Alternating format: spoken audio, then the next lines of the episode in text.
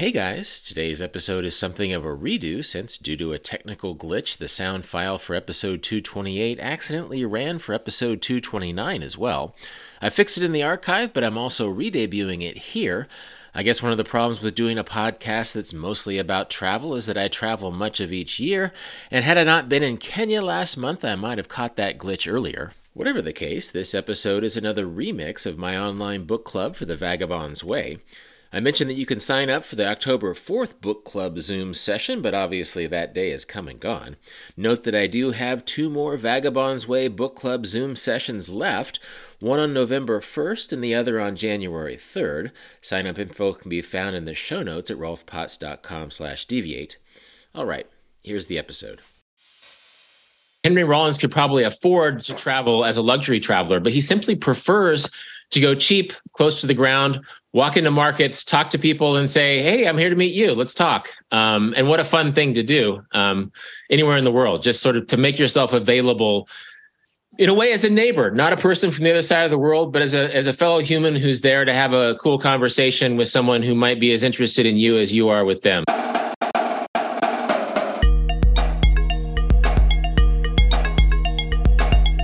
Welcome to Deviate with Rolf Potts. Today's episode is the latest remix of my online book discussion of The Vagabond's Way, which has been taking place each month this year since the beginning of the year. This online book club will actually resume on October 4th since I've come back from my summer travels in Europe and Africa. For more information to sign up for the remaining online book sessions, check out the show notes at rolfpotts.com slash deviate or drop us a line at deviate at. In today's book club session, we talk about how to balance the benefits of digital connectedness with the serendipity of not knowing what happens or who you'll meet next. We talk about the joys of traveling to places where you're as interesting to local people as they are to you, and how the notion of authenticity can be a slippery and complicated thing as you travel. Our discussion begins just after moderator Luke Richardson asked me why I called the May section of my book Embrace the Day to Day Rhythms of the Journey. Let's listen in.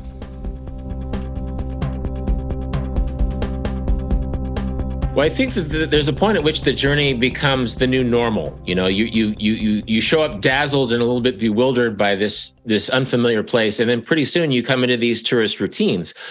And I think if you if over a longer journey you still sort of hew to the the early rhythms of being a tourist, you're going to miss out on some things. And so I touch on things like tourist zones, which are great places to go. There's reasons why tourist zones are popular, but sometimes it's good to get away from them or find ways to experience those tourist zones in a different way.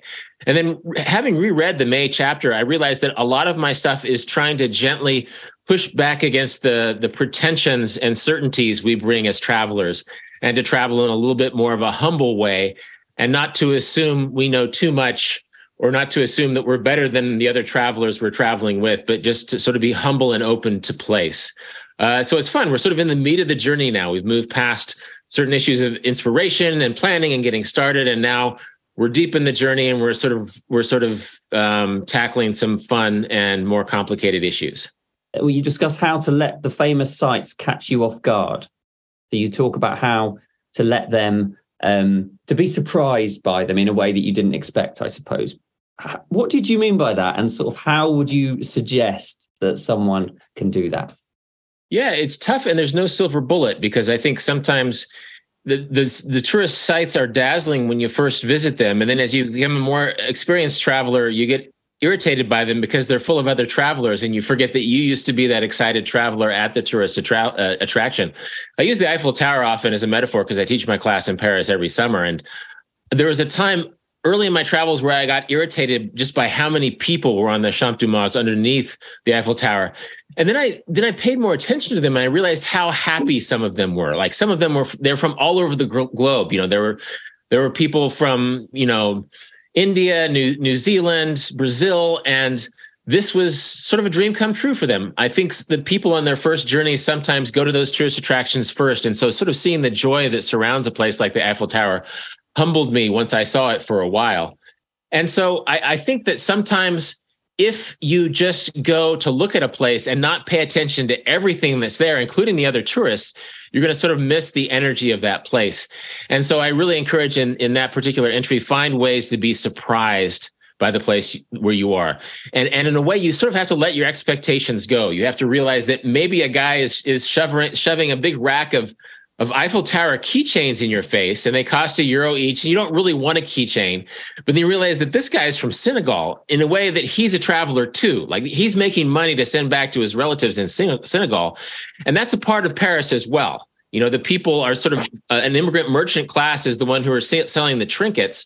Um, and this is a part of their lives, just as as the tourist attraction is a part of your life too. And so I think if you find those sorts of experiences as an irritant rather than a part of the texture of the place, um, then you're going to be missing out on what there is to see at that place. And I'm, I'm curious to know at, at some point in this conversation if anybody has an interesting, surprising experience from a tourist attraction.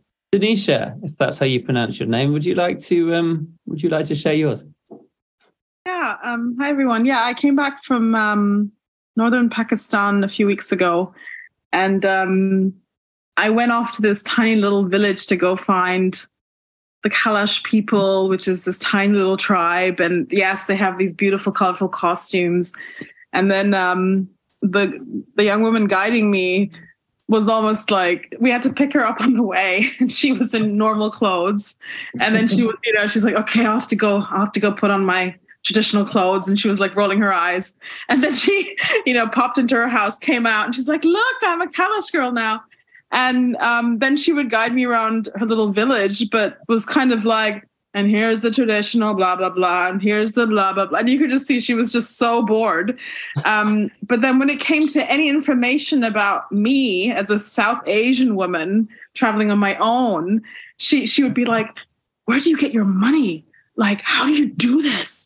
Like you know and i think about 45 minutes in i went okay this is one of those situations where i need to let her travel you know because she you know and, you know we we very quickly worked out she couldn't open a bank account without being married so she wouldn't have access to a, a card you know she couldn't draw cash. I was going oh make sure you keep your money you know and blah blah blah and um, yeah, so I kind of gave up very quickly. And then I went to her mother's store, bought a bunch of dresses, and kind of thought, okay, well, my travel experience was was a was kind of an inverse in the end, um, but it was lovely. that's that's brilliant. And one, I, have seen your photos from there, and that's what a beautiful part of the world you visited in Pakistan. Uh, but also, that's something that's that's I probably should have done a specific chapter about this in the Vagabond's Way because walking into a village and you being the exotic person is such a fun part of travel. That happened to me a lot in Cambodia, where I was really in the middle of nowhere, Cambodia. And people were so excited to meet an American in the flesh. And this happens in a lot of places. And I think that's almost a challenge. Travel in such a way that you're the most exciting thing these people have seen all month, right? Find the village where you, as you know, a, a South Asian based in London or a, a person with uh, who who has been to a baseball game in person gives them a bit of travel experience even though they're at home. What a fun what a fun aspect of of giving back without even realizing that's what you're doing as a traveler. Ralph are you are you is ralph in here and is he able to speak if he is? Well it was just surprising to see that rolf had included a, a quote by henry rollins because uh, I love his book uh, his photography book when he traveled around, and especially his photography from North Korea, where he was meeting like kind of the people behind the curtain. And Henry Rollins has always been such a weird traveler to me. I've followed him since I was in high school. And he's got that punk rock ethos of just traveling and kind of the DIY. Like, I'm not going to do a package tour. I'm not going to, you know, I can totally see Henry Rollins just wandering out into the street. And I, I love that quote in Rolf's book uh, you know, about showing up and people are surprised to see him on the street. Like, what are you doing here? And he's like, I'm here to meet you, you know? and it's always, it's always such a weird uh, paradox to have people be more interested in you and uh, th- than you are in them. But yeah, I, that, that's, that's all I had is just that I was surprised to see a Henry Rollins quote in, in that book. So, I, I think Henry Rollins is tickled sometimes. He'll he'll go and he'll see somebody wearing a black flag T-shirt in Indonesia, and they don't know what black flag is. They just that was what was for sale, and so that's what they're wearing. It's funny. I'm I'm I'm friendly with J. Yuenger, who was in a band called White Zombie. And every once in a while, he's a big traveler. Every once in a while, he runs into somebody with a white zombie T-shirt, and it's always it's always fun for him to see if they actually are a white zombie fan or if there's just a 19 year old hipster who bought it at the local hipster store, right? Uh, but but strangely enough, Henry Rollins is is he's a punk rock guy, but his he's a really insightful traveler. He had what was called the Henry Rollins Travel Slideshow, which is where I got that quote from him. Um, and I think it just shows that you it's all about attitude. Henry Rollins could probably afford to travel as a luxury traveler, but he simply prefers to go cheap, close to the ground, walk into markets, talk to people, and say, "Hey, I'm here to meet you. Let's talk." Um, and what a fun thing to do um, anywhere in the world, just sort of to make yourself available in a way as a neighbor not a person from the other side of the world but as a as a fellow human who's there to have a cool conversation with someone who might be as interested in you as you are with them. So uh, i found myself I, I, quote henry rollins like three or four times in different parts of the book. I didn't set out to quote this, the lead singer of black flag. It's just he was so insightful about uh, travel that i ended up doing that. It's quite easy to to just slip into transactional conversation isn't it in uh, when you're on the road because you need something you're there for a purpose where's this you know how much is this what do i need where do i go to get this but from what you're saying and what everyone's saying here actually when you get beyond that it actually gets a much more interesting exchange yeah, and that's why that's why I talk. I tell this. Uh, there's some of my former students here. I tell it to my travel writing students too. If your story only has quotes from taxi drivers and bartenders, you should probably uh, try harder to you know to meet new people on the road because really you're in that service economy zone. Of course, you're going to meet a, a, taxi driver and a bartender. You know that's the first thing you do as a travel writer is get a get a ride to the place where the cool party places are and there's nothing wrong with talking to taxi drivers and bartenders but it's it's like finding the young kid who's good at soccer or finding the grandma whose husband worked for the air force during his time at a base in their country or whatever that's when it really gets interesting and you get some fun windows into a place that go beyond the economy that has been set up to serve you in that place Right. We'll move on to May 20th, Rolf, where you talk about, and I was so glad to see this actually. In fact, I wondered at what point you would mention um, Linklaters Before Sunrise films because I've heard you talk about them oh. on the oh. podcast a few times and know that you you know and they're so travel intrinsic, aren't they? The way that they talk about travel. And you discuss here, you use that as a wider point to talk about uh, staying present in a place, really. What's a good balance in your mind between the online world? Because it has brought a lot to travel, hasn't it? With maps and recommendations and getting tickets online and knowing where to turn up for the bus and when to turn up for the bus. And living offline in the moment and being present and and those sorts of things. Well it's tough you know especially if talking to someone of a younger generation who has never not been without a without a smartphone you know. But what I loved about that movie, it's if if anybody hasn't seen it, it's it's worth watching. It's about a guy who gets off on a train with a cute French woman in um, in uh, Vienna, and they walk around the city all night because just talking, um, and it was, and Ethan Hawke is the actor who plays it. And he talked about how his daughter, who's also an actor, um, was just amazed by how the, how open to each other emotionally they were because they didn't have devices to stare at. And I've thought about this before. In my very first vagabonding trip, actually, I mentioned this this young woman in in the Vagabond's Way too. Is that before I traveled America, I made this necklace, and I and I I made this necklace, and I was dreaming about my trip. And then when I was on my trip, I met this this Ohio girl from Florida, and we kissed on the beach. And I gave her the necklace and said I was dreaming of her. When I made it, it was this big moment of romantic bravado. But I thought sometimes, looking back on that experience, like my nephew's generation, like I met her because she was sitting outside of a hostel, and we just struck up a conversation. Nobody was looking at a cell phone. Um, we just organically let things happen. And I think in a certain way, I don't want to be an old fogey, but in a certain way, I think it was easier to be open to the experience in the moment before we had this supercomputer in our pocket. And I think the, the supercomputer in your pocket is a great tool and it, it opens up so many possibilities. It opens people who previously were maybe nervous about travel to to travel um, but you really have to find that balance of being open to each other because again, if you watch before sunrise, there's so much connection. I mean, actually, it's a scripted thing. I don't know if anybody connects that much in one 12 hour period over the course of a night. That movie has a couple sequels as well. But it just shows what can happen if you're not too self-conscious about things if you're not too worried about what you're going to do. And i think one thing i talked about is that if i had been ethan hawke's character i would have been so intimidated by this beautiful young french woman. I would have said oh let's let's go do this tourist thing and this tourist thing. I wouldn't have allowed myself just to relax and let things happen. So i think there's a lot of ways you can shut yourself off to uh, spontaneous experiences as a traveler. And so Actually, I'm interested to know other people's experience, how they can unleash themselves from their electronics and really be vulnerable to new places. Because I think it's not just a generational thing. I think as as we travel with our phones, we have to figure out how to have them serve us while at the same time not letting them distract us so that we keep looking up and out and not down all the time. And I know that um, some of some of you uh, were with us in Paris last summer. My wife and I didn't have a data plan we we would put our, our routes on our paper map when we went out in the city because we didn't have uh, we didn't have a data plan telling us where to go, and that was fun actually to sort of to go old school, old style through the city through scratches on a paper map.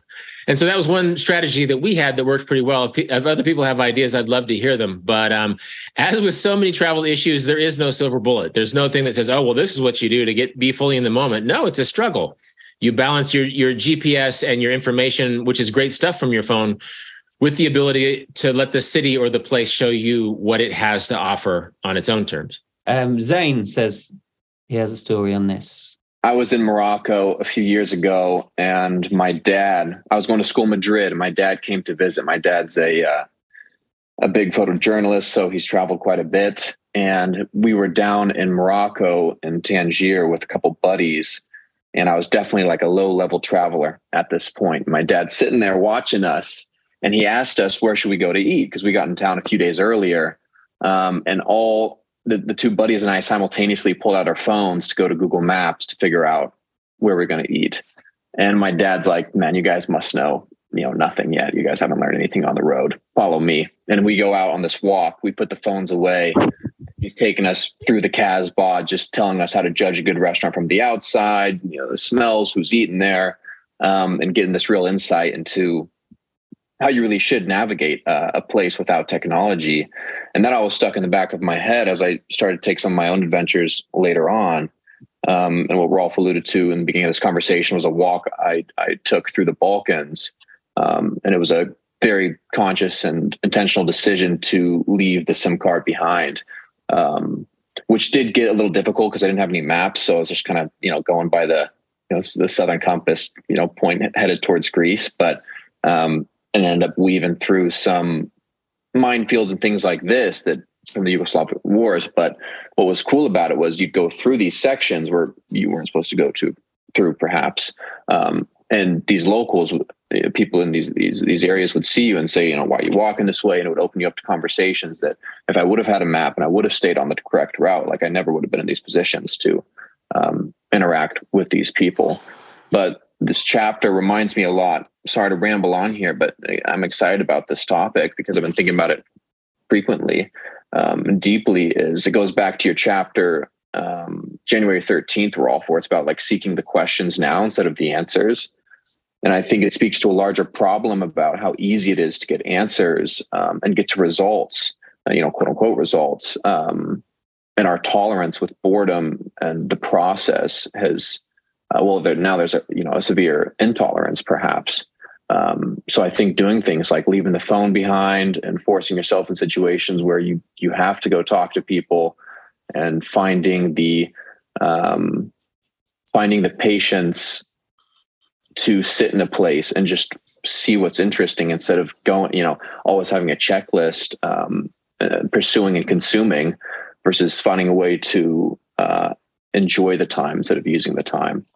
I don't know. I'm hitting a bunch of different points right here, but this is super interesting stuff. It's it's the idea we have all the information. We're all information, but no wisdom. Like we we have all this information, but no real sense for how to navigate it. And if in doubt, we just turn back to the tap for more information rather than synthesizing it or or figuring out new wrinkles to it. And I think Zane covered some great um, some great topics in that. But one thing I'll touch on is smell, because we often forget the sense of smell is a very wise smell that we can walk through the street. And probably the good place to eat is the place that smells delicious, especially if there's a line of local people standing in front of there. And so the wisdom of place is something that travel has always given travelers for thousands of years the wisdom of place you learn so much by being in a place and i think the smartphone which is a great tool it it takes away from place it's it's sort of placeless this thing that we have in our pocket sort of takes the placelessness of place and it makes us less likely to use our smell or to be vulnerable and ask someone for help or to be the person wandering down a street that nobody else wanders down. So people ask them what they're doing there and we say, I'm here to meet you. Um, yeah. So collectively, I think th- these are the subtle things that can that can uh, get us independent of of that device in our pocket, even as it is helping us. Danisha, do you have a question?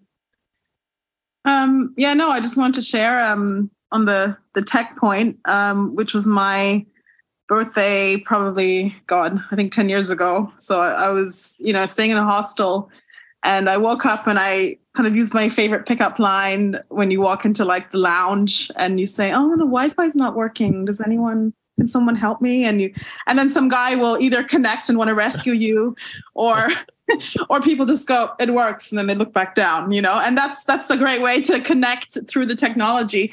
Um, but then i was i was very overwhelmed. I'd been traveling for about i don't remember like many many many months probably seven eight months at the time and i was like going through tripadvisor and you know looking at facebook and trying to find what the hell am i going to do on my birthday and then i walked down the main street and um, and there was a lady there who was selling tours to these caves. So this was in Belize. Um, and uh, and then you know she had a little brochure, and I kind of looked at it, and I went, I just don't feel like doing this. It's my birthday today, and she went, What? It's your birthday? You're here alone? Where's your family? You know?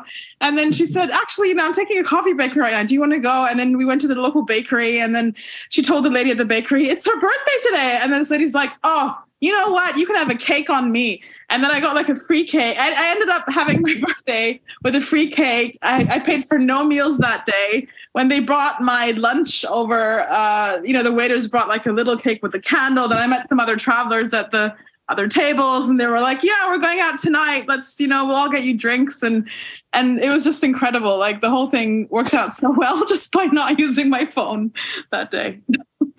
That's a great story, and it, and it, sort of shows how something like a birthday, which most everybody has, right? Everybody, most everybody likes to celebrate their birthday, and they they they're very generous towards people who have birthdays. It's sort of like in our last conversation or in a recent conversation, we were talking about how traveling with kids humanizes you. Well, traveling on your birthday, I think, can humanize you. And and you used you used the word uh, pickup line as a as a direct thing, I think, to to meet guys in the hostel lounge, but even as the metaphorical pickup line, the idea of just putting your phone down and asking someone for help with something, um, be it a romantic pickup line or just a way to connect with another person. What a great way! It, it's that simple. You know, it can be that simple of just saying, "Hey, I'm having trouble with this. Can you help me?" Uh, and that can be a great way to sort of get past phone phase and into face to face phase. I remember the first time I realized that this was a thing in hostel lounges. I always loved hostel lounges, but I went to a hostel in Washington, D.C. in 2007. And it was the first time I saw 20 people in a hostel lounge not talking. And it was because it had Wi Fi. Everybody was on their laptop. This is really before the ubiquity of smartphones. And it was so it was so sad. And um, I think it's it's the new normal to a certain extent. I'm sure that there's some noisy uh, hostel lounges in, in certain places. I know I know Zane spent a lot of time in in hostels when he was walking across Europe, but um, yeah, I think now you need to try harder. It used to be like hostel lounge was automatic community, right?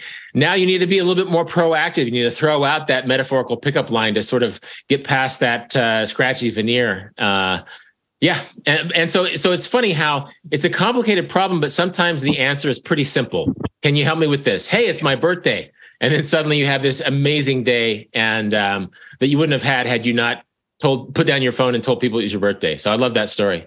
Uh, May 25th, Rolf, you talk about travel photos, and we talked about them in, in quite a lot of detail last time.